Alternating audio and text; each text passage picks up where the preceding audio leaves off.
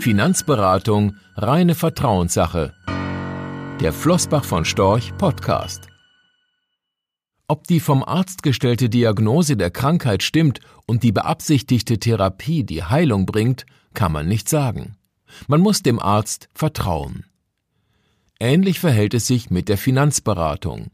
Als Laie kennt man sich mit Aktien nicht aus, weiß aber auch nicht so recht, ob man dem Rat eines Finanzberaters vertrauen kann. Private Geldanleger können vorab kaum abschätzen, ob die Empfehlung ihnen selbst oder eher dem Berater nutzt. Kritische Berichte in den Medien steigern oft das Misstrauen. Das Problem ist nicht neu. Die Finanzkrise 2008-2009 hat das Vertrauen in Berater und Märkte weiter erschüttert. Die Folge Versteht man wenig von der Sache und zweifelt auch noch an der Beratung, dann hält man sich lieber gleich ganz zurück und meidet rentierliche, aber beratungsintensive Anlageklassen und Produkte, etwa aus dem Aktienmarkt. Eine schleichende Enteignung durch Niedrigzins und Inflation mag dann vielleicht noch erträglicher erscheinen als falscher Rat durch einen eigennützigen Finanzberater. Die Finanzberater wissen um dieses Phänomen. Das zeigt eine Umfrage des Flossbach von Storch Research Institute unter 1716 Finanzberatern. 99 Prozent gaben an, dass das Vertrauen der Kunden für sie wichtig ist und neun von zehn gaben an, dass es in den vergangenen zehn Jahren an Bedeutung gewonnen hat. 94 Prozent meinten, dass Sparer vor Aktienanlagen zurückschreckten, weil ihnen das Vertrauen in die Finanzberatung fehle. Nur ein Prozent glaubte, dass staatliche Regulierung Vertrauen erhöhen könnte. Dagegen hielten 96 Prozent fachliche Mindeststandards für Berater und oder eine ethische Verpflichtung zur Beratung im Interesse der Kunden für wichtig. Die Finanzberater zeigen sich in der Umfrage einig. Der Mangel an Vertrauen wirkt sich negativ auf die Geldanlage der Kunden aus. Anlageklassen, deren Kurse temporär stark schwanken, langfristig aber ein hohes Renditepotenzial bieten, werden gemieden. Beim Aufbau von Vertrauen, so zumindest die Einschätzung der Finanzberater, hilft staatliche Regulierung wenig.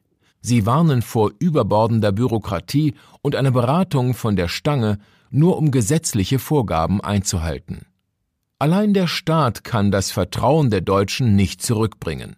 Staatliche Eingriffe können sogar das Gegenteil bewirken.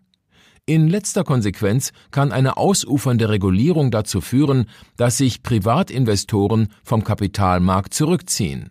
Letztlich haben die Berater selbst ein Interesse an einer qualitativ hochwertigen Beratung. Wenn in einem Markt nur noch mit Zitronen gehandelt wird, kann er schlimmstenfalls sogar vollständig zusammenbrechen. Wir denken hier an die Analyse The Market for Lemons, in der der Nobelpreisträger George Akerlof dieses Phänomen schon vor gut 50 Jahren am Beispiel des Gebrauchtwagenmarkts beschrieben hat. Gibt es eine Lösung? Haftung und Regulierung sollte man aus unserer Sicht nicht grundsätzlich ablehnen, auch wenn manche Auswüchse kritikwürdig erscheinen mögen.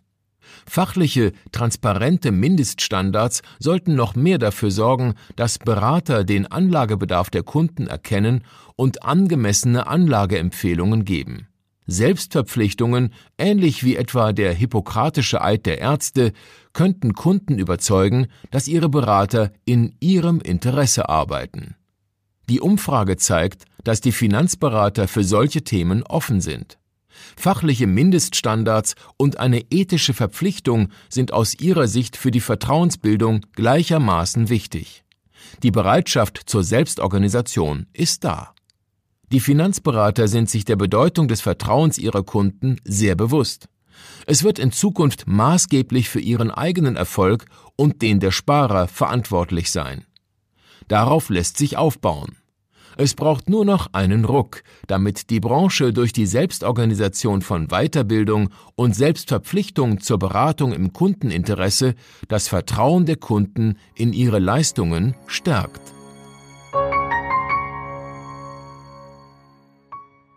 Rechtlicher Hinweis diese Publikation dient unter anderem als Werbemitteilung. Sie richtet sich ausschließlich an deutschsprachige Anleger mit Wohnsitz bzw. Sitz in Deutschland, Österreich, Luxemburg und in der Schweiz.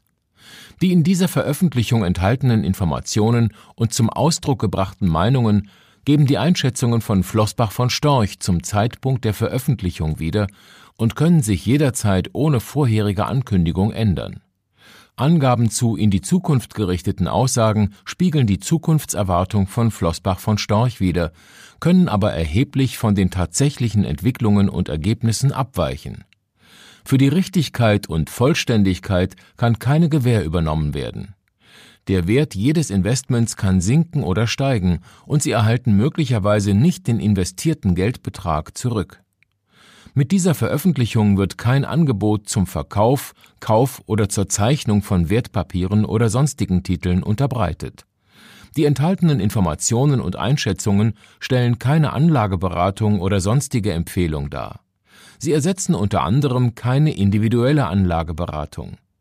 Angaben zu historischen Wertentwicklungen sind kein Indikator für zukünftige Wertentwicklungen.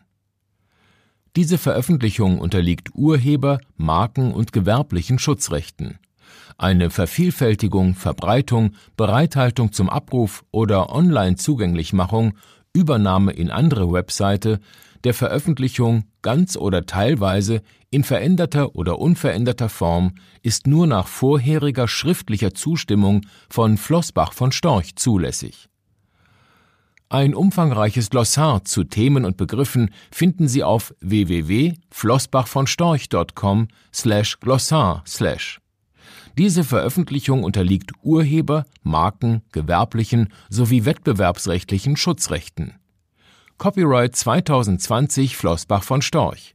Alle Rechte vorbehalten